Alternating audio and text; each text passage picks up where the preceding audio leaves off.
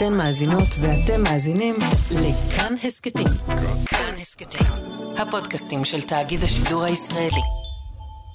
כאן רשת ב'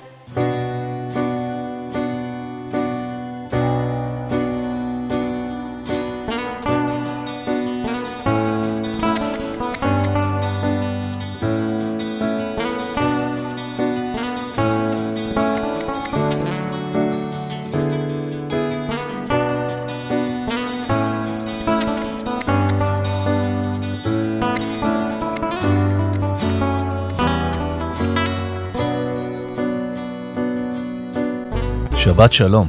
שני סרטי קולנוע שראיתי כנער שינו את חיי, ובשניהם כיכב רובין וויליאמס. בכיתה ט' ראיתי את ללכת שבי אחריו, Dead Poet Society. רובין וויליאמס מגלה מורה נועז לספרות שמעורר השראה וגם מרדנות בקרב נערים שלומדים בפנימייה שמרנית לבנים. יצאתי מקולנוע אדיסון בירושלים וידעתי בוודאות שכשאגדל אני רוצה להיות מורה. בכיתה י"ב ראיתי את העולם על פי גארפ. רובין וויליאמס, שוב, רובין וויליאמס, מגלם מורה להיאבקות בתיכון שמתחיל לכתוב סיפורים קצרים גם כדי לזכות בליבה של נערה שהוא מאוהב בה. יצאתי מקולנוע שביט בחיפה וידעתי בוודאות שאני רוצה להיות סופר. בסופו של דבר אני באמת עושה את שני הדברים, כותב ומלמד, ומסתכל אחורה לפעמים בהשתאות על התפקיד שהקולנוע מילא בעיצוב החלומות שלי. שני במאי קולנוע משובחים מתארחים היום בשניים. שלומי אלקבץ, הבמאי של "ולקחת לך אישה", "שבעה", "גט" והמחברות השחורות, יספר על היצירה המשותפת עם אחותו רונית אלקבץ, זיכרונה לברכה, ועל החיים בלעדיה. אורית פוקס רותם, הבמאית של סינמה סבאיה, הסרט שזכה ממש עכשיו בפרס אופיר וייצג את ישראל באוסקר הקרוב, תחשוף את הדילמות שליוו את הצילומים והעריכה. תוכנית מהסרטים צפויה לנו היום, בואו נצא לדרך.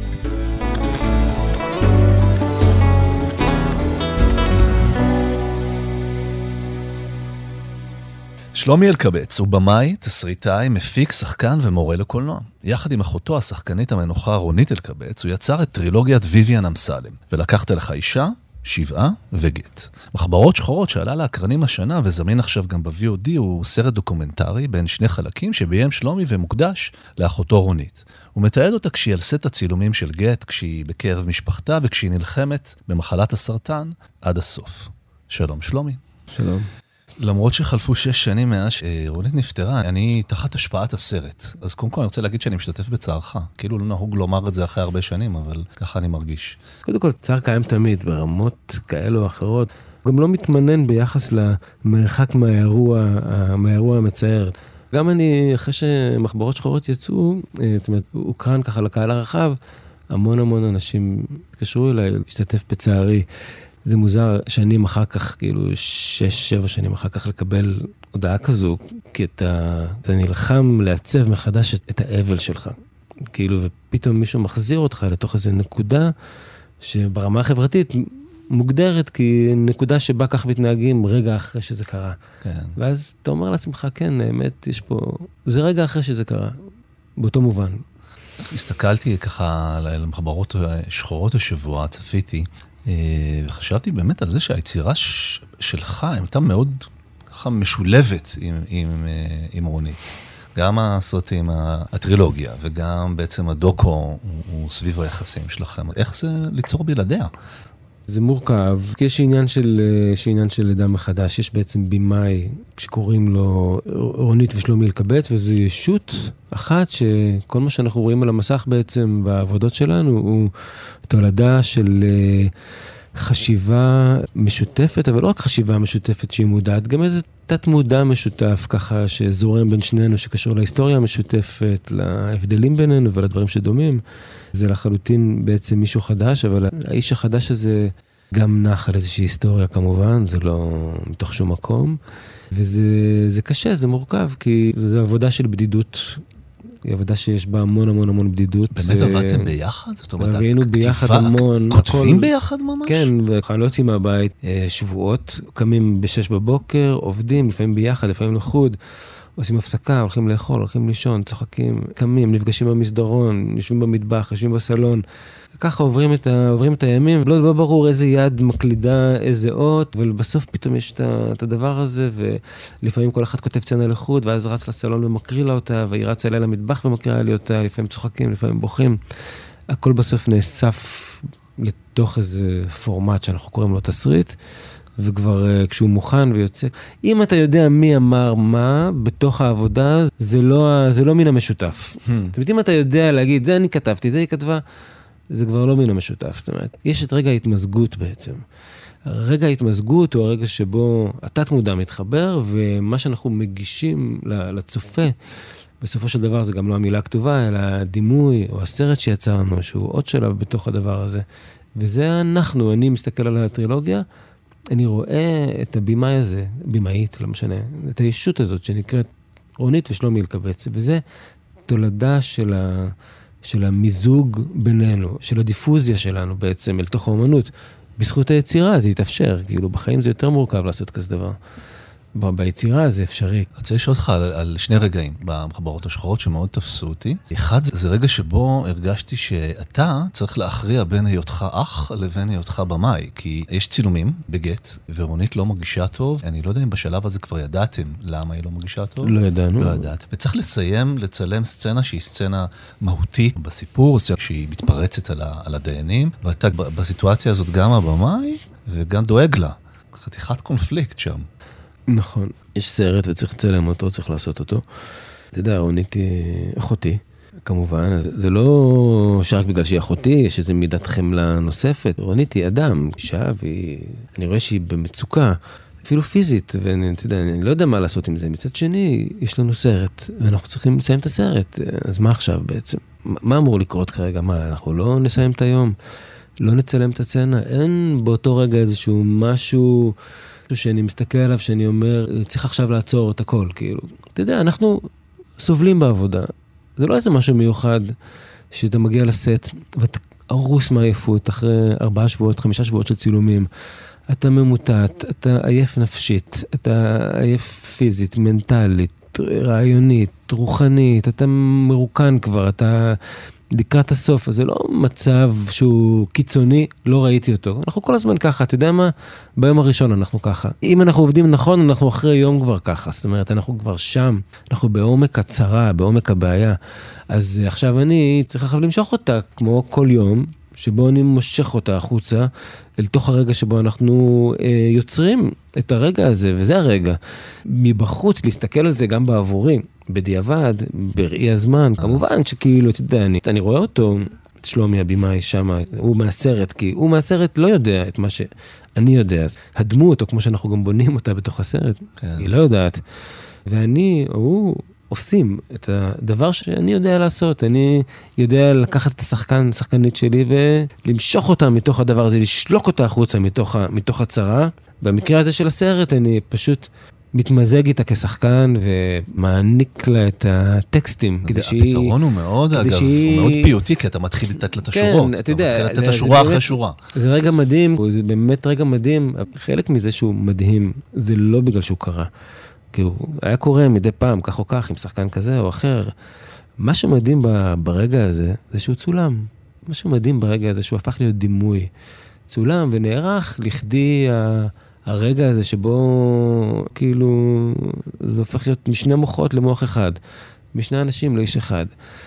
וההתמזגות היא הדרך שבה כביכול אני מציל את רונית בסיפור במחברות שחורות.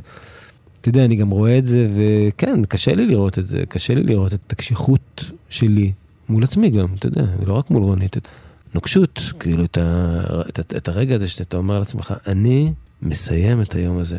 אני עובר את הרגע הזה, ויהי מה, אני עוזר לה, עוזר לעצמי, עוזר לעולם, אני לא יודע. אני את הרגע הזה צריך ליצור עכשיו. העניין הוא שאני לא לבד. רונית רוצה לעבור אותו ביחד איתי. זה, זה מה שיש שם בעצם. אנחנו שנינו רוצים את זה.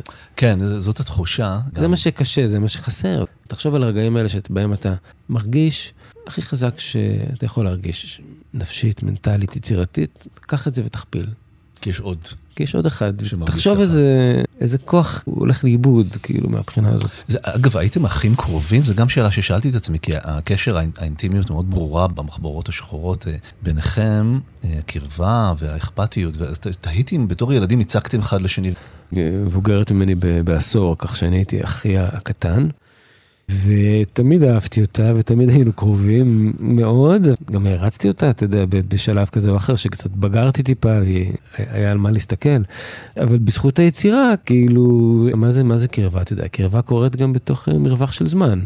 בזכות היצירה, היה לנו אקסטרה זמן להכיר אחד את השנייה, כאילו, אתה יודע, הזמן הזה, אחים רגילים, אתה יודע, הולכים כל אחד הולך לעבודה שלו, אנחנו עבדנו ביחד, חיינו ביחד, מהמקום הזה, הקולנוע נתן לנו, נתן לנו עוד חיים. החיים המשותפים שלנו, בעיקרם התרחשו בתחום שבו מתקיים הקולנוע. חלמנו ביחד. פעם אחת עבדתי על הצגת תיאטרון עם חבר, וזה באמת, אני יכול להבין על מה אתה מדבר, בהזדמנות להתקרב דרך יצירה משותפת, זה באמת מאוד מיוחד. מאיזה גיל הסתובבת עם מצלמה? אה, מהרגע שיכולתי לשים יד על מצלמה, אז אני כאילו, אתה יודע... מה זה, 14-15 כזה? לא, לא כזה, משהו כמו 17, אבל לא היו מצלמות שלי, זה מצלמות שהשאלתי, פה, פה זה, כאן שם, אתה יודע, כאן, אה, כאן רגע. אני רציתי לצלם, נמשכתי נורא לצילום, לא לקולנוע, לא, לא לקולנוע, לצילום. נמשכתי, כאילו מרגע שגיליתי את הצילום, מאוד נמשכתי אליו, עד שנהייתה לי מצלמה משלי, שזה בערך לקראת אה, גיל 21-22, לקח עוד איזה 4-5 שנים, עד שהצלחתי גם לרכוש איזה משהו.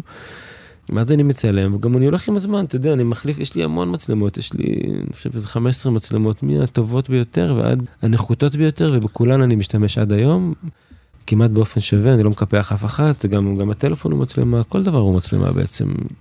יש לי סיפור, אני יכול לספר לך. ספר לי. אני רציתי נורא לצלם, השגתי איזושהי מצלמת פילם בגיל 17, שבאה עם קסטה של 100 feet, ש-100 feet זה בערך 2.5 דקות. הסתובבתי איתה המון המון המון זמן, ולא ידעתי מה לצלם, כי ידעתי שיש לי 2.5 דקות. מה אני אצלם? מה אני אוריק אותם עכשיו? על זה הכל רציתי לצלם, את סבתא שלי, את ההורים שלי, את הרחוב, את הזה, הכל הכל הכל. יש לך אבל רק שתיים וחצי דקות. כן, זה תרגיל אה, יודע. יצירתי חזק. אז הגיע הרגע, ישבתי יום אחד בחדר של רונית, חורף, עננים, הכל מונוכרומטי, מדהים, הכל הכל אפור, כאילו רכבות כזה של קריית ים. ואמרתי, זה הרגע, אני אצלם אותו, אני אצלם 20 שניות. התחלתי לצלם, וממש 5-10 שניות אחרי שאני מתחיל את השוט, נכנסת אישה, אז נראתה לי בת 80, לבושה הכל שחור כזה, כיסוי ראש, הולכת לאט לאט, יום חורף כזה, אתה יודע, הרוח מעיפה את הבגדים שלה, מושלם. אתה יודע, זה היה דימוי מדהים, אני רואה אותו עכשיו. נתתי לה ללכת, אמרתי, אני אסיים את השוט. הלכה, פנתה ימינה, וטאק, נגמרו השתיים וחצי דקות. זה היה...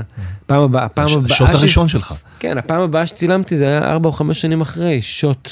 הרעיון הזה, כאילו, שהזמן שלי נגמר, היה רעיון טראומטי. היה קשה. להבין שבעצם הזמן נגמר, לראות את זה היה בלתי אפשרי, צריך לשלוח את זה לשוויץ לפיתוח, לא משנה, לא ראיתי אף פעם את השוט. אבל uh, הרעיון הזה שהזמן כל כך מוגבל, בתוך האומנות של הצילום, הוא מעניין, מצד אחד הזמן מוגבל, מצד שני, הבנתי שהזמן שלי נגמר, מצד שני הבנתי שיש לי יכולת, איזושהי יכולת מופלאה לייצר עוד זמן קיום. והוא מעל הזמן שאנחנו חיים בו, ומתחת לזמן שאנחנו חיים בו. מהבחינה הזאת, הקולנוע אפשר עוד חיים, המחברות אפשרו לי עוד חיים. עוד חיים שלמים בעצם. בסופו של דבר, להבין את זה, זו הייתה חוויה חזקה. הח- החוויה שלי מול צילום היא חזקה, היא, היא רוחנית. אני גם חושב עכשיו שאולי בגלל שהשוט הראשון בחייך נקטע בעודו באיבו, מאז אתה עושה טרילוגיות וצמדי סרטים. לא רוצה לסיים, לא פשוט. רוצה לסיים אף לא- פעם. לא רוצה לסיים. אני רוצה לשאול אותך על עוד רגע במחברות השחרות שהולך איתי, אני כל הזמן חושב עליו, מאז שראיתי, אימא שלך, אתה מצלם אותה, המצלמה שם, היא מאוד פוטוגנית, אגב, אי אפשר להוריד ממנה את העיניים. פנים מרתקות ואישיות שיוצאת החוצה, והיא באה בתלונות, שאתה לוקח את החיים שלה, אתם לוקחים את החיים לתוך הסרטים ולא שואלים אותה, והיא גם אומרת לך, אל תעשה את זה יותר. אז הסתכלתי על זה וחשבתי באמת על המתח הזה שבין האומנות, זאת אומרת, הרצון לעשות משהו משמעותי אומנותית, לבין האנשים שקרובים, ועד כמה אתה מתחשב בהם. לא מתחשב, סתם, אני צוחק. לא, זה, אגב גישה לגמרי לגיטימית, להגיד האומנות מקדשת. אני מתחשב, אני מתחשב. אתה יודע, תחשוב שהמחברות הן שלוש שעות מתוך 800 שצילמתי. אני בדיוק חושב מה לעשות איתם, נראה לי כדי להגן על כל הדמויות שלי, אני חייב לעשות איזה ערב מדורה כזה, ופשוט לשרוף את כל החומרים ולהסתפק במחברות. אני כל הזמן חושב עליהם. גם כשצילמתי, גם כשערכתי, כמובן, כי כשצילמתי לא תכננתי ממש סרט. הרעיון של הסרט נולד הרבה הרבה מאוחר יותר. הסיפור של אימא שלי הוא הסיפור של אימא שלי. שייך לה באופן מלא, זה הנרטיב שלה, אבל זה גם הנרטיב שלי. זה הנרטיב שלי, כי אני חלק מהבית הזה, אני חלק מהחיים האלה, אני חלק מהזהות שלה. זאת אומרת, אני לא יכול להפריד באופן מוחלט את כל העבר שלי מהעבר של ההורים שלי. אני כן יכול להפריד את עצמי מההורים שלי, אני לא שייך להם, הם לא שייכים לי. זה ברור לי היה מגיל נורא נורא צעיר, זה לא איזה משהו ש... זה, זה לא תולדה. אני לא extension, והם לא extension. אבל הנרטיב שלנו בחלקו הוא נרטיב משותף, כי היסטורית, אנחנו חולקים את אותה היסטוריה. גם אם היינו זרים מוחלטים, יש לנו איזשהו נרטיב משותף. זה כמו שאני אעשה סרט על ישראלים והם ייפגעו ממנו. אתה מבין? למה? למה תיפגעו? מה לי ולכם? יש לנו היסטוריה משותפת. יש לנו נרטיב משותף, וככל שרמות הקרבה גבוהות יותר, כך יותר קווים משותפים בתוך הסיפור שלנו נפגשים. ואת המקום הזה ההורים שלי מבינים. מבינים ומקבלים? אחרת הם לא היו מצטלמים לסרט שלי במשך 30 שנים. אתה יודע, הם היו מעיפים אותי, מה שנקרא, לעזאזל. תראה, עשיתי גם את האקט האתי, נתתי לאמא שלי לראות את הסרט, שאלתי אותה אם כל מה שיש בסרט מקובל עליה. היא ביקשה להוריד סצנה אחת, הורדתי אותה, ואפילו לא שמתי משהו אחר במקום, פשוט חתכתי את זה, כמו שחותכים ממספריים, וחיברתי את שתי הקצוות, ואמרתי, זה הסרט, לא חוזר יותר למקום הזה. את זה היא לא רוצה, ביי ביי. גם לא שהיו חסרים לי חומרים להשלים שם, אבל הסיפור שלנו, גם שלך ושלי, הוא סיפור ש... שאוחזים אותו, אותם חבלים. כן. אתה אומר, יש לי זכות, אני חלק מזה, אני לא בא מהצד ו... וחומס את זה, אני חלק מזה. אני חלק מהכל, אני לא רק חלק מהסיפור של ההורים שלי, אני חלק מהסיפור של האנושות. מהמקום הזה של האנושות, של הגבריות, של הערביות, של הישראליות, של המזרחיות, של הלבן, של השחור, אני חלק מהכל, ויש מקומות שאליהם אני קשור יותר. נגיד התגובות שקיבלתם על הטרילוגיה, הייתה לך תחושה שבאמת הצלחתם לספר סיפור שהוא סיפור רחב יותר מאשר סיפור של אישה אחת, משפחה אחת? זאת אומרת שתפסתם שם איזה משהו בחוויה של הגירה. אני חושב שכן, אתה יודע, הגירה, כמובן, אחת הבעיות בקולנוע, גם בספרות, המקום הזה זה כאילו ההתעלמות המוחלטת של היוצר הישראלי מהיותו מהגר או בן מהגרים. אתה יודע, במקום הזה, זה תמיד הפלטה של היצירה הישראלית, כאילו פתאום באיזושהי הכחשה וחוסר מודעות מוחלטת למיקום שלך. על ציר הזמן ביחס לאיזה מקום, שהוא המקום שאנחנו חיים בו. כאילו אנחנו ממשיכים את ההכחשה כן, של הציונות כן, שאמרה, כאילו, אנחנו משאירים ו... מאחור את הגלות. כן, ורונית ואני תמיד אמרנו, מהגרים, נקודה, מהגרים, נקודה, מהגרים, נקודה. לא שייכים, הם זרים, הם לא שייכים, הם זרים. מהבחינה הזאת, דרך הסיפור של אישה מזרחית, ממוצא ערבי, מרוקאי, שמחליפה תרבויות, פוגשת מקום חדש, אנחנו ניסינו בהחלט, לספר גם סיפורים שמתרחשים בתוך מעגלים מקומיים, שהם מעגלי ההגירה, מעגלים ביולוגיים, מעגלים של מגדר, וגם הסיפור הרחב של אישה, שלא משנה איפה היא חיה, שמנסה להגדיר את המושג חופש. איך היא יכולה להגדיר את המושג חופש, ואיפה החופש הזה יכול להתקיים. זאת אומרת, אם לדייק את הדברים שאני מנסה להגיד, זה בתוך איזה גבולות חופש יכול להתקיים. וזה מה שוויvian אמסלם מנסה לעשות במשך שלושה סרטים. ואני חושב שבמקום הזה כן הצלחנו לגעת במעגלים מאוד מאוד אה, רחבים, שהם גם בינלאומיים כמובן, גט באמת כאילו היה בכל העולם. עשה סיבוב מאוד מאוד גדול, וגם במעגלים מאוד מאוד מאוד פנימיים של הגדרות כמו מיהו יהודי. אתה יודע, גט, מי הוא יהודי? אתה יודע, מי הוא יהודי? לפי מה קובעים? לפי לידה, לידה, חתונה, גירושים ומוות. כאילו, שם אנחנו סוגרים את, ה, את הזהות הלאומית שלנו בעצם. הייתי לא מזמן עד בבית דין רבני. הבנתי שכל מה שאני יודע על בית דין רבני זה מהסרט. פעם לא הייתי בבית דין רבני למעט דקה אחת. הרי לא נתנו לנו להיכנס, והיינו באים ויושבים פה בשאול המלך, כמו שני עכברים קטנים, יושבים על הספסל עם הראש כזה למטה, שלא יזהו ולא יראו, ומקשיבים, אתה יודע, בחצי אוזן לדיונים מהדלת. עשיתם תחקיר. טיפה רצינו להרגיש מה זה, כי אתה יודע, שנינו לא, לא, לא התגרשנו, ואתה יודע, נורא רצינו רק לראות איך זה נראה, והצלחנו פעם אחת להיכנס, אבל אחרי שלוש דקות שהיינו בפנים, חשדו בנו, ומה זה עפנו, אתה לא מבין איזה גירוש כאילו, מה זה, גירוש ספרד זה כלום לעומת מה שעברנו שם. בכל המדרגות גלגלו אותנו, אבל זה הספיק, זה הספיק לנו, אתה יודע. אנחנו גולשים לשאלון המהיר, ואני okay. אוקיי. אחבר את השאלה הראשונה לתוך מה שדיברנו עכשיו. איפה אתה מרגיש יותר בבית, בתל אביב או בפריז? כי, כי בסרט יש אהבה עצומה לפריז. אני חש בבית בפריז, אין לי עניין, אני חש בבית בפריז, הבת שלי גדלה בתל אביב. החיים שלי גם פה בתל אביב, תל אביב היא מרכז חיי בשני העשורים האחרונים, כאילו יחסית מאוחר, הגעתי לפה בגיל 30 וכאילו לא חייתי כאן. לא רציתי לגור בתל אביב כל כך, אני מעריך אותה. אני מעריך את כל מה שהיא, מה שהיא מאפשרת לי כאדם, כהומו, כיוצר, כגבר, כאישה, אני, אני מעריך את המקום. אבל בעצם אתה מתגעגע לפריז. אבל הגעגוע שלי הוא לפריז, מכל האלה שאני הולך לישון בתל אביב, אני מתגעגע לפריז, ו... וכשאני בפריז, אני אפילו לא אומר לתל אביב, אל תדאגי, אני חוזר. אבל אתה יודע, אולי זה בגלל שהיא פה, לא יודע, לא זזה. אתה מורה, את מכללת ספיר, אתה מלמד הרבה שנים, אני גם שמעתי מתלמידים שלך שאתה מורה מאוד אה, מסור ומשפיע. נגיד אם אתה מתמצת שתי תובנות שאתה נותן לקולנוען מתחיל, מה צריך מישהו שיוצא למסע הזה כדי לשרוד אותו? רואים חבית עם גחלים בפנים, חבית בוערת כזה, וצריך להיות מוכן להכניס את היד. צריך להיות מוכן להיפצע, אתה יודע. זאת אומרת, להיות מוכן לחשוף... לשלם את המחיר של הכאב. אי אפשר ללכת ליד ולעשות קולנוע מאוד מעניין. אתה יודע, גם הקולנוע הקל ביותר, אני חושב שכאילו... ברגע שאתה פוגש את הבבואה שלך, אבל באמת את הבבואה שלך ללא כחל וסרק, אתה תיפגע. יכול להיות שתיפגע קצת או הרבה, לא יודע, כל אחד, ו... אבל אתה תיפגע, ואתה צריך להיות מוכן ל... לרגע הזה, ולהיות בו, להיות בו. לא יודע, זה מחיר גדול לשלם? וזה מחיר בלתי נמנע, כן. אני חושב שלכל אה, תחום יצירה, לא רק לקולנוע. עוד שאלות קצרות, תשובות קצרות. האם אי פעם יהיה לך רישיון נהיגה? וואו, לא יודע. אני, יש לי בחלום לנסוע עם רנה, הבת שלי, למין טיול כזה באוטו של איפשהו בעולם, איזה חודשיים אפילו. שאלה אם אני מחכה לזה שתהיה בת 17, ויהיה לה רישיון נהיגה, והיא זו שתסיע אותי, או, ש, או שאני חוסך עוד קצת ולוקח איזה נהג, אבל אז איפה ביחד לבד?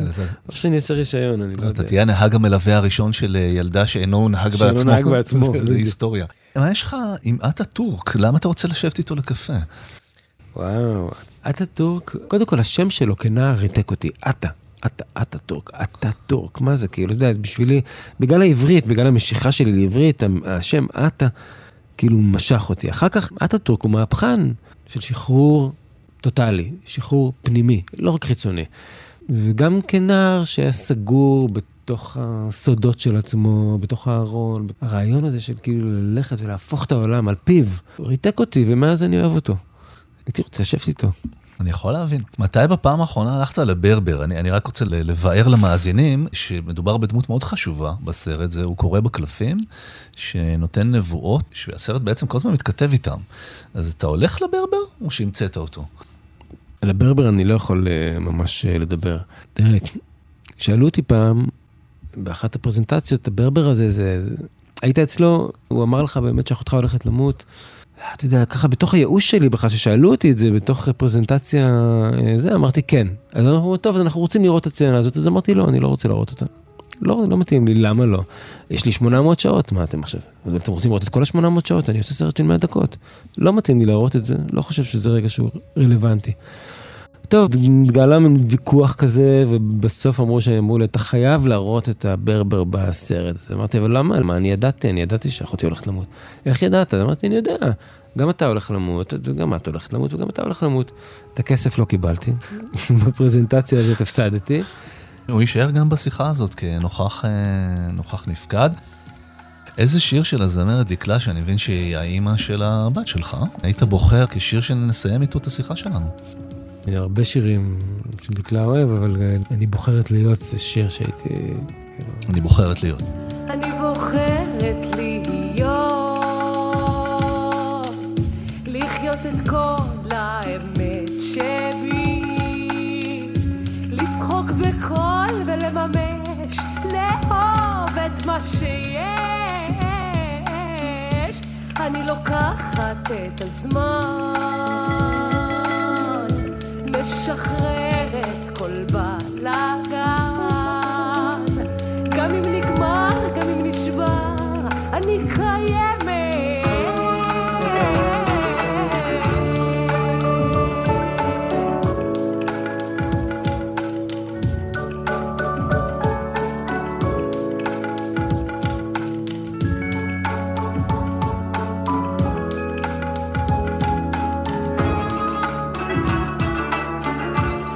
בוחרת להיות, לחיות את כל האמת שבי, לצחוק בקול ולממש, לאהוב את מה שיש. אני לוקחת את הזמן, ומשחרר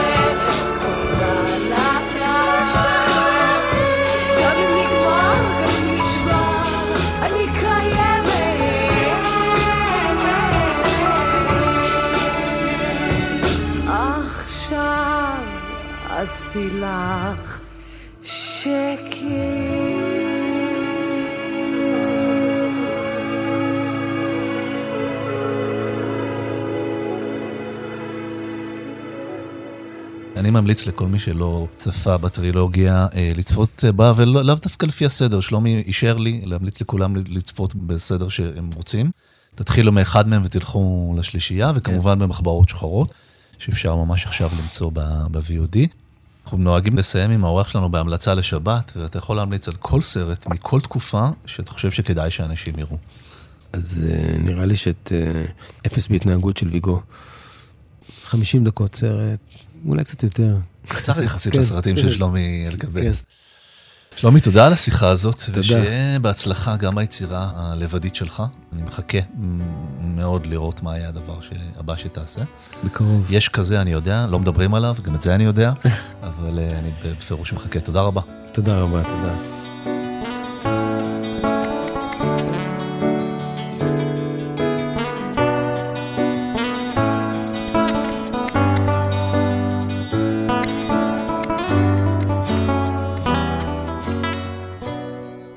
סינמה סבאיה זכה בפרס אופיר לסרט הטוב של השנה, וייצג את ישראל בתחרות האוסקר.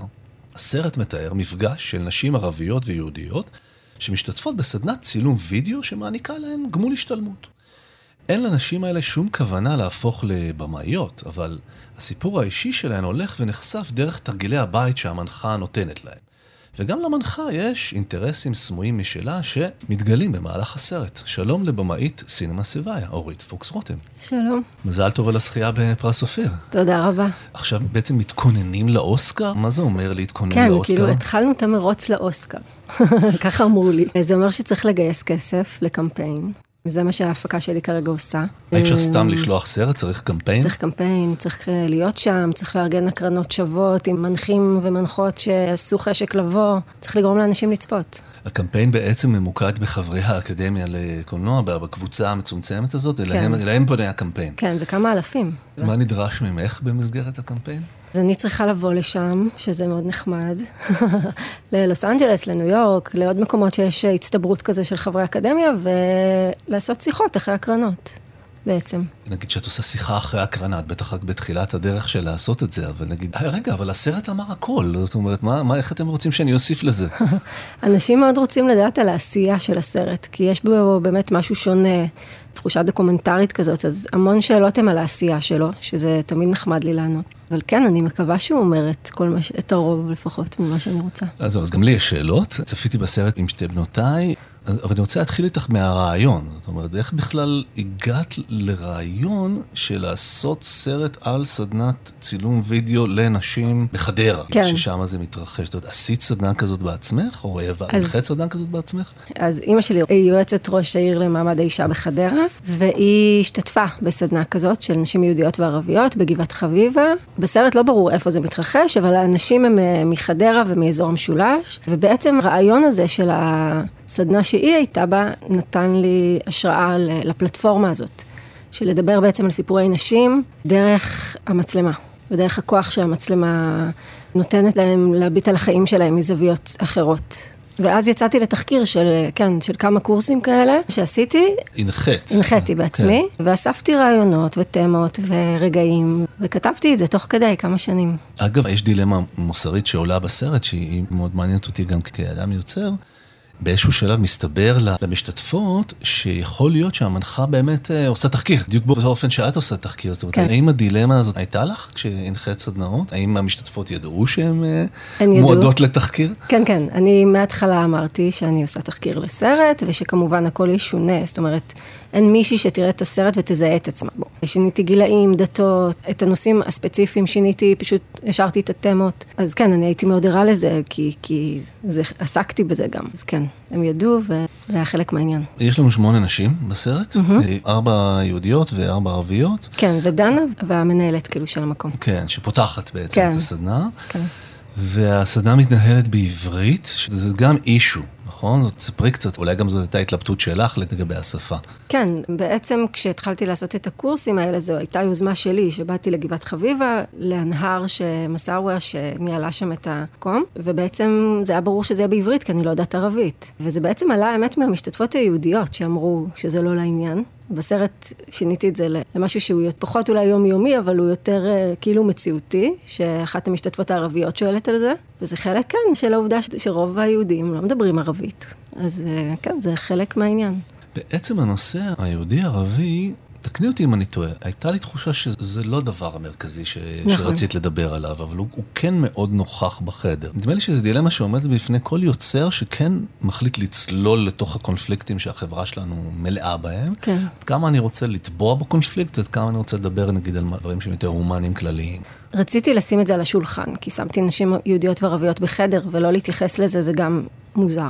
אבל כן לא רציתי שזה יהיה סרט על הסכסוך, רציתי שזה יהיה סרט על נשים ספציפיות. כאילו יש איזה משפט שאני אומרת שזה לא סרט על דו-קיום, אלא סרט על קיום. וזה משהו שמבחינתי הוא משרת מטרה שהיא גם פוליטית.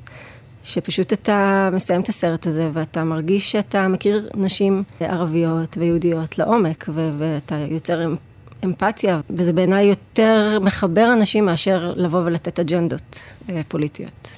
יש שם רגע מאוד יפה בסרט, שאחת מהמשתתפות היהודיות, המנהלת משאבי אנוש, אומרת, אבל אני, אני אף פעם לא פגשתי אישה ערבייה, אני, כן. לא, אני לא יודעת בכלל למה לצפות, ואני לא יודעת בכלל לעכל את מה שקורה פה. זה, משם זה נפתח. כן. הנה באנו להכיר אחד את השני.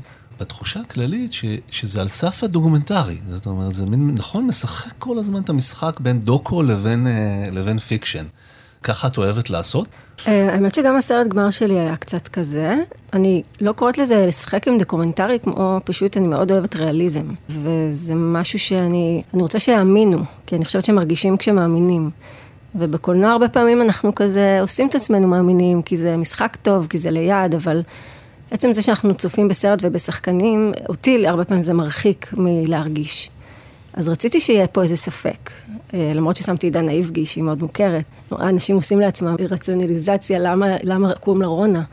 כאילו, יש אנשים שהם ממש בטוחים שזה דוקומנטרי. אבל המטרה היא באמת שפשוט יזדהו, ולא לשחק דווקא עם הז'אנרים או משהו כזה. אה, נתקלת בתגובות של צופים שאומרים, זה סרט דוקו. המון. באמת? כן. מה את אומרת? כן, זה ממש מפתיע, כן, אבל כן.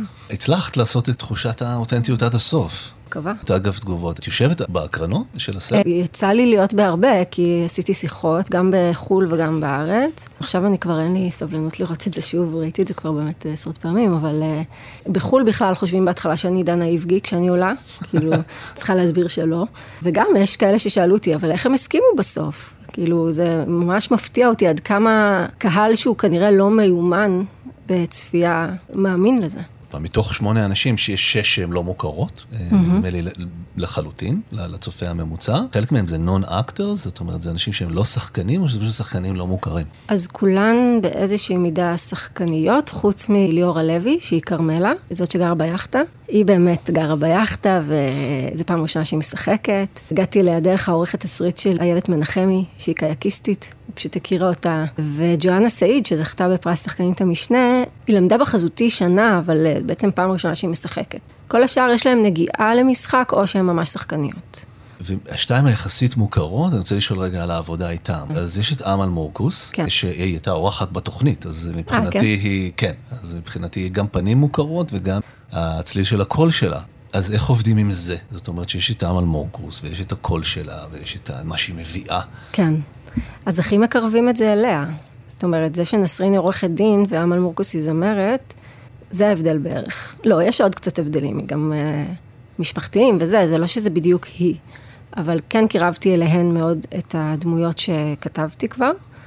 והאמת שהיא הייתה ליהוק הברור מאליו. ברגע שכתבתי עם מישהי שרוצה להיות זמרת, ידעתי שאני רוצה שזאת תהיה היא. ודנה איבגי בעצם, אה, כן, שיש לה יכולות של נון אקטר, נון אקטור, אפשר להגיד. כאילו, היא יכולה לשכוח שהיא שחקנית, והם שתיהן התמסרו בצורה מוחלטת לניסוי הזה שעשינו שם. ואת אומרת לי לכתוב, אז מעניין אותי איך כותבים דבר כזה. זה, הכתיבה מתבצעת תוך כדי הצילומים? או, לא. אז מה, מה עושים מבחינת הכתיבה? אז הכל היה כתוב, ואם תשווה את הסרט לתסריט, אז המון נשאר, אבל אה, באמת אלתרנו על. עשינו טייקים מאוד ארוכים של אה, לפעמים חצי שעה טייק, וצילמנו בשתי מצלמות, כדי שיהיה לנו קל לערוך את זה. גם אני נורא כותבת תוך כדי שאני עושה תחקיר, אז כשעשיתי תחקיר כתבתי המון משפטים ב live. אז זה נשמע מאוד דיבורי, כי זה באמת דיבורי בהרבה מקרים. היה משהו שהפתיע אותך שקרה תוך כדי הצילומים ולא לא צפית אותו? כל המשחק תפקידים בסוף של סואד וכרמלה, כן. אז זה משהו שנכתב תוך כדי חזרות עם דנה, שהחזרות שלנו פשוט היו לדבר על התסריט, לא חזרות באמת, ולא ידענו מה יקרה שם. ידענו שהיא תאבד שליטה, אבל לא ידענו מה בדיוק יקרה שם. אני לא אעשה ספוילר, אבל כאילו מה שקורה שם הוא, הוא דרמטי. הוא דרמטי. כן. וזה הפתיע את כולנו. לא, לא חשבנו שזה מה שיקרה שם. כן, זה גם מפתיע את הצופה. לא שזה לא נבנה מתוך התסריט, כי יש שם אישה, ג'ואנה, היא טעונה מאוד. כן. מרגישים את זה על הפנים שלה. אני אספר את הסיפור שלה, הסיפור הוא שהיא רוצה ללמוד אה, נהיגה, ובעלה, אפשר להגיד, לא מרשה. כן. נכון? Mm-hmm. ואז במשחק התפקידים, אחת מהמשתתפות משחקת את בעלה. כן. לא נספר מה קורה, אבל הטעינות הייתה שם כל הזמן. כן. יש שם שורה של סיפורים מאוד טעונים, והמבט הוא נשי. אנחנו עם אורית פוקס, במאית הסרט סינמה סבאיה, שזכה בפרס אופיר ומייצג את ישראל באוסקר. יש לנו רק נשים, ואין אפילו גבר אחד בסרט הזה שהוא נוכח פיזית. הם נכון. נוכחים בעצם דרך המבט של אנשים. נכון. זה לא היה מתוך איזה כוונה להדיר גברים. אין לי זה- משהו זה נגד נשמע גברים. כאילו שאני מתלונן. לא, אני, זה באמת משהו שפחדתי ממנו, שגברים הרגישו שזה סרט אנטי גברי או משהו כזה, אני ממש לא, זה לא מתוך מקום כזה, אלא מתוך מציאות שמבקשת את זה. זה סדנה לנשים, כמו שבהרבה סרטי צבא, למשל, אין נשים, כי זה העולם, העולם הוא גברי, ופה העולם הוא נשי. וכן, כמובן, הייתה לי כוונה מאחורי זה, לספר סיפורים שמעניינים אותי כאישה, ולספר על נשים, אבל זה לא מתוך איזה רצון לא לספר על גברים. הגברים, או בני מגדרי, הם לא יוצאים כל כך טוב מהסרט. אני לא, לא הרגשתי שגברים הם תחת מתקפה בסרט הזה, ממש לא. אבל כן יש איזה פורטרט כזה של, של גבר אחרי גבר, שהוא או אה, מגביל, או עצוב, או מתסכל. אה, כמעט אי אפשר למצוא שם את, ה- את ה... יש את הבעל של גילה שהוא חמוד ומלטף חתול, ו... נכון, שזה זה הפרק ב' שלה. כן. נכון, נכון, נכון. נכון, נכון. וכן, ומישהו שהוא עצוב, אז זה לא בהכרח רע, או תאופיק שגוזר ציפורניים, שזה הבעל בית שלי, שהוקפץ ביום הצילום. אז כן, אבל אני מקבלת את ההערה הזאת, אני שמעתי את זה מכמה גברים שהם חשו ככה. זאת לא הערה ביקורתית, זה הבחנה, זאת אומרת, כן. זה מעניין. ואני חייב להגיד שכן אספר רגע אחד מהסרט, שנגע לליבי באופן מיוחד, הן עושות תרגילים, אנשים, הן מקבלות כן. תרגילי בית. ואחד מהתרגילים זה שהן צריכות לצלם משהו שקורה בבית, ועל זה לעשות voice over. ואני חושב, בעיניי, אחד מהרגעים הכי חזקים בסרט, זה הרגע שהמנהלת משאבי אנוש, היא מצלמת את בעלה מטפל באוטו בגראז'. ומין סצנה גברית קלאסית כזאת, כמעט מצ'ואיסטית, ועל הרקע הזה, ב voice over, היא מספרת אה, שהוא בעצם אה, מאוד עצוב, ומאוד קשה לו עכשיו, זה, זה יפהפה, זה אמפתי נורא, זה בעצם אוהב, אבל גם מתוסכל, והכל נראה באמת ביתי. איך מצלמים סרטונים שיראו ביתיים? הם באמת צילמו את זה. זאת אומרת, הוא שחקן, זה לוקיישן, והייתי שם אני הצלם וסאונד והיא, ורציתי שהיא באמת תצלם את זה, כדי שזה לא ייראה כאילו אנחנו מנסים שזה ייראה חובבני, אלא שזה יהיה הדבר עצמו. והיא באמת צילמה את זה מאוד יפה. הסרטונים הביתיים שנראים בסרט צולמו ב- ב- לרוב. ב setting ביתי? כן, לרוב. לא בית שלהם בהכרח, לפעמים זה הבית שלהן, נגיד אצל יוליה, שבאמת גרה באותה תקופה עם אימא שלה. שינינו דברים והשארנו דברים כדי להשאיר איזה כזה ספק. וצריך סוג מסוים של נגיד זווית צילום או איכות צילום כדי שזה ייראה ספונטני ו- ולא יותר מדי מבוים. צילמנו במצלמות שהן יותר חובבניות, למרות שהיום כל סמארטפון הוא מביא תוצאה כבר. בהתחלה הייתה לי מחשבה של להביא ממש מצלמות גרועות, אבל זה כבר לא מציאותי. צילמנו במצלמות שהן כאילו תיעודיות כאלה. כן. אוקיי, אני לאט לאט מגלה כמה שהסרט הזה היה יותר אפילו אותנטי ממה שחשבתי כשראיתי אותו. אנחנו עם אורית פוקס, במאית הסרט סינמה סבאיה, שזכה בפרס אופיר ומייצג את ישראל באוסקר. אני רוצה לחזור לדילמה הזאת שיש לדנה איבגי בסוף הסרט. כן. הרגע הזה שבו היא צריכה בעצם להחליט מה- היא עושה עם החומרים המאוד אישיים האלה, החשופים האלה. כן. זה משהו שהעסיק אותך, תמיד העסיק אותך מאז שהתחלת ליצור, בסם שפיגל, שאלת האתיקה של היצירה. כן, מאוד. אה, במיוחד בקולנוע דוקומנטרי. אה, ובכלל, ההיקסמות וההתלהבות של אה, בימאים ובימאיות. מדברים שהם הרבה פעמים קשים של אנשים אחרים, ומכיעור, ומ... אתה יודע, מדברים כאלה, שפתאום יש בהם איזה, בקולנוע יש בהם איזה יופי. אז מבחינתי זה יותר השאלה של הרצון שלה, מאשר שהיא באמת תעשה עם זה משהו. כי בעולם המציאותי היא לא יכולה באמת לעשות משהו בלי אישור. אבל רציתי לדבר על הכוונה הזאת, בעצם. זה היה סיפור הרבה יותר נוכח בתסריט, וזה הפך להיות מין ניואנס כזה בסרט. נגיד אם אני לוקח מ-day one בסם שפיגל, מצאת את עצמך פעם פוסלת סרט שעבדת עליו כי חששת שמישהו ירגיש חשוף או פגוע? האמת שלא, האמת שלא, אבל אני נמשכתי די לקולנוע עלילתי מההתחלה, אז uh, לא ממש הייתי בסוגיות האלה. אבל זה כן עניין אותי, כי גם כשאני כותבת, אני כותבת הרי הרבה פעמים על דמויות אמיתיות. זה דילמה, הרצון הזה להראות דברים באמת, לעומת לשמור על אנשים. היית מוכנה להשתתף בסדנה כזאת בעצמך, כמשתתפת? כמשתתפת? כן, לקבל מצלמת וידאו ולתעד, לעשות תרגיל בית. יש שם תרגיל נורא יפה בהתחלה של להקליט סאונד אופייני מהבית, ומישהי מקליטה קול של נחירות. כן. ואז הסדנה כולה צריכה לנחש מי הנוחר. כן. והתשובה מפתיעה, לא נגלה אותה. אבל... אז היית מוכנה? כן, זה נראה לי מעניין, זה תרגילים שחשבתי עליהם כי הם עניינו אותי. אז ממש בניתי קורס כזה. אני מגלה שפחות אה, משחררת מ... כאילו, בגלל שאני כל כך מודעת כבר למדיום, אז אני בטח אהיה דמות פחות טובה בדברים כאלה. אבל אה, בתור אה, להשתתף כאן, זה... תראה, אני שוקל ברצינות לתת את זה כתרגיל בסדנת כתיבה, ואני אספר לך אחר כך איך זה עבד. אנחנו מתגלגלים לנו לשאלון המהיר. השאלון המהיר הוא שאלה קצרה שלי ותשובה קצרה שלך. מאיזה במאי קולנוע היית שמחה להיות על הסט שלו וללמוד ממנו? אני חושבת מיכאל הנקה, מאוד אוהבת את הסרטים שלו, למרות שהם מאוד לא... לא, אני כן מושפעת ממנו. באמת, גם מחמלבף. אה, הייתי רוצה לראות איך הוא מבין. האיראני. כן, שניהם, אם אפשר. נגיד שאת על הסט של הבמאי האיראני, שאני גם מאוד אוהב, מה את רוצה לקחת ממנו? זאת אומרת, מה יש שם שמוצא חן בעינייך? אה, הוא מאוד מתעסק במדיום הקולנועי. הסרטים שלו מאוד רפלקסיביים, והאמת שהם נתנו לי המון השראה גם לסרט הזה ולסרט גמר שלי. הייתי רוצה לראות כשיש משבר, איך הוא מתמודד. כי זה רגעים שאני מרגישה שאני עדיין לא מתנהלת בהם בצורה האופטימלית שהייתי רוצה. מה זה משבר? משבר שדברים לא יוצאים כמו שהוא רוצה, מה הוא עושה? מול שחקנים או... מול שחקנים, מול הפקה, מול אילוצים של החיים.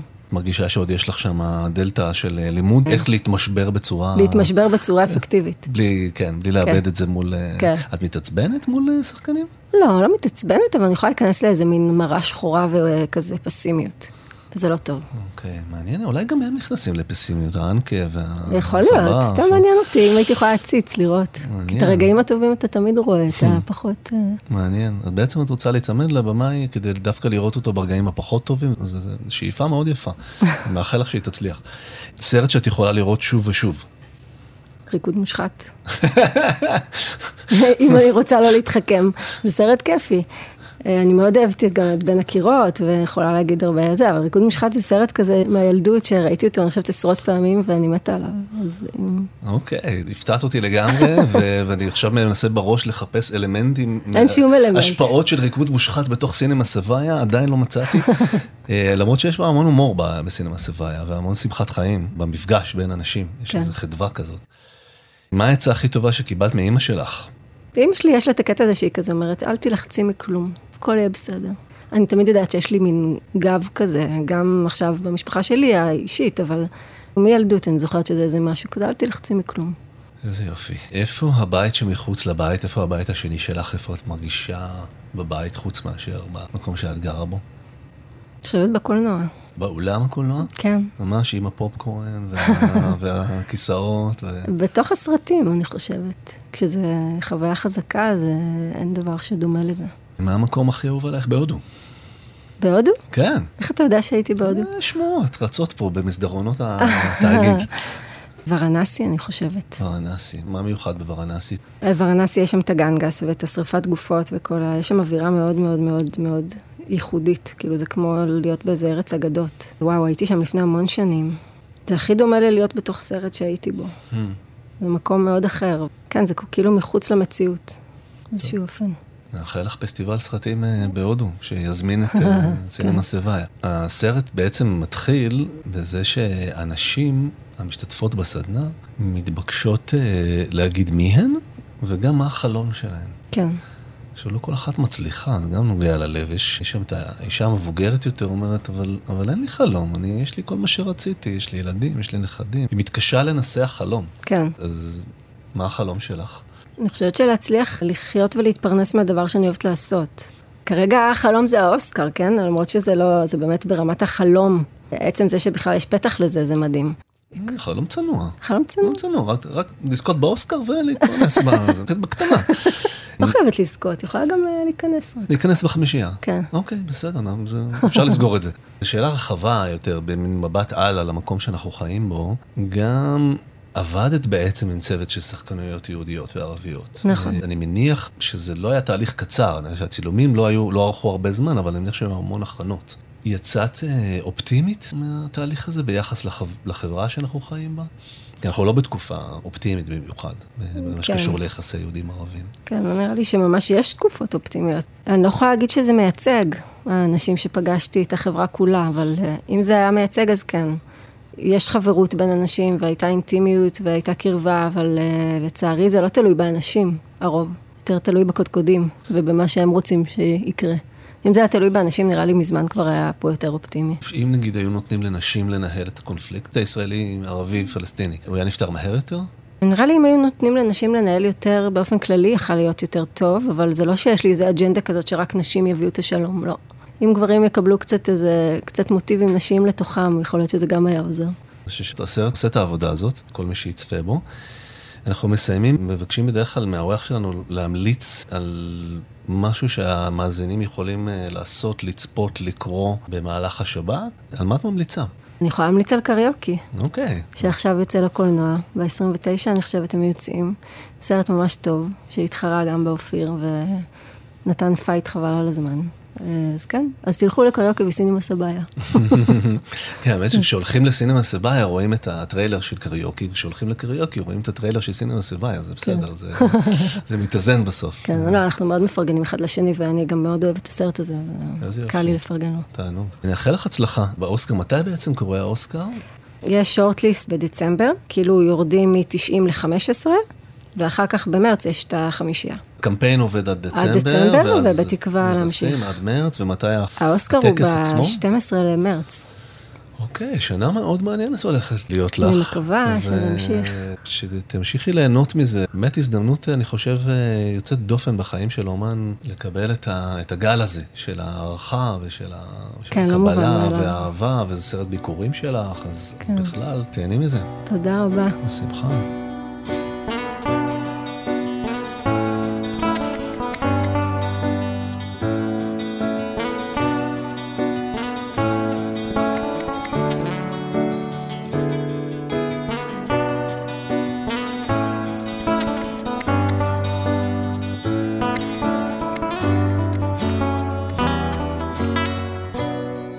התחלנו עם רובין וויליאמס, ואני חייב לשתף אתכם שבמהלך התוכנית נדלקה לי נורה כזאת של תובנה מעל הראש. הרי יש עוד סרט של רובין וויליאמס שהשפיע על חיי וברא אצלי משאלה שהייתי חייב להגשים. מדובר בסרט בוקר טוב וייטנאם, שרובין וויליאמס מגלם שדרן רדיו. והנה אני כאן ברדיו משדר עליכם כל שבת בבוקר, Good Morning תל אביב. האם גם לכם יש סרט שהשפיע עמוקות על חייכם ועל הבחירות שעשיתם? כתבו לנו למייל של התוכנית, אשכול שטרודל כאן.org.il. תודה לאמיר שמואלי על הביצוע הטכני, תודה לאיילת דוידי, העורכת המפיקה והתחקירנית, ותודה לרובין וויליאמס שהביאני עד הלום. נשתמע בשבוע הבא.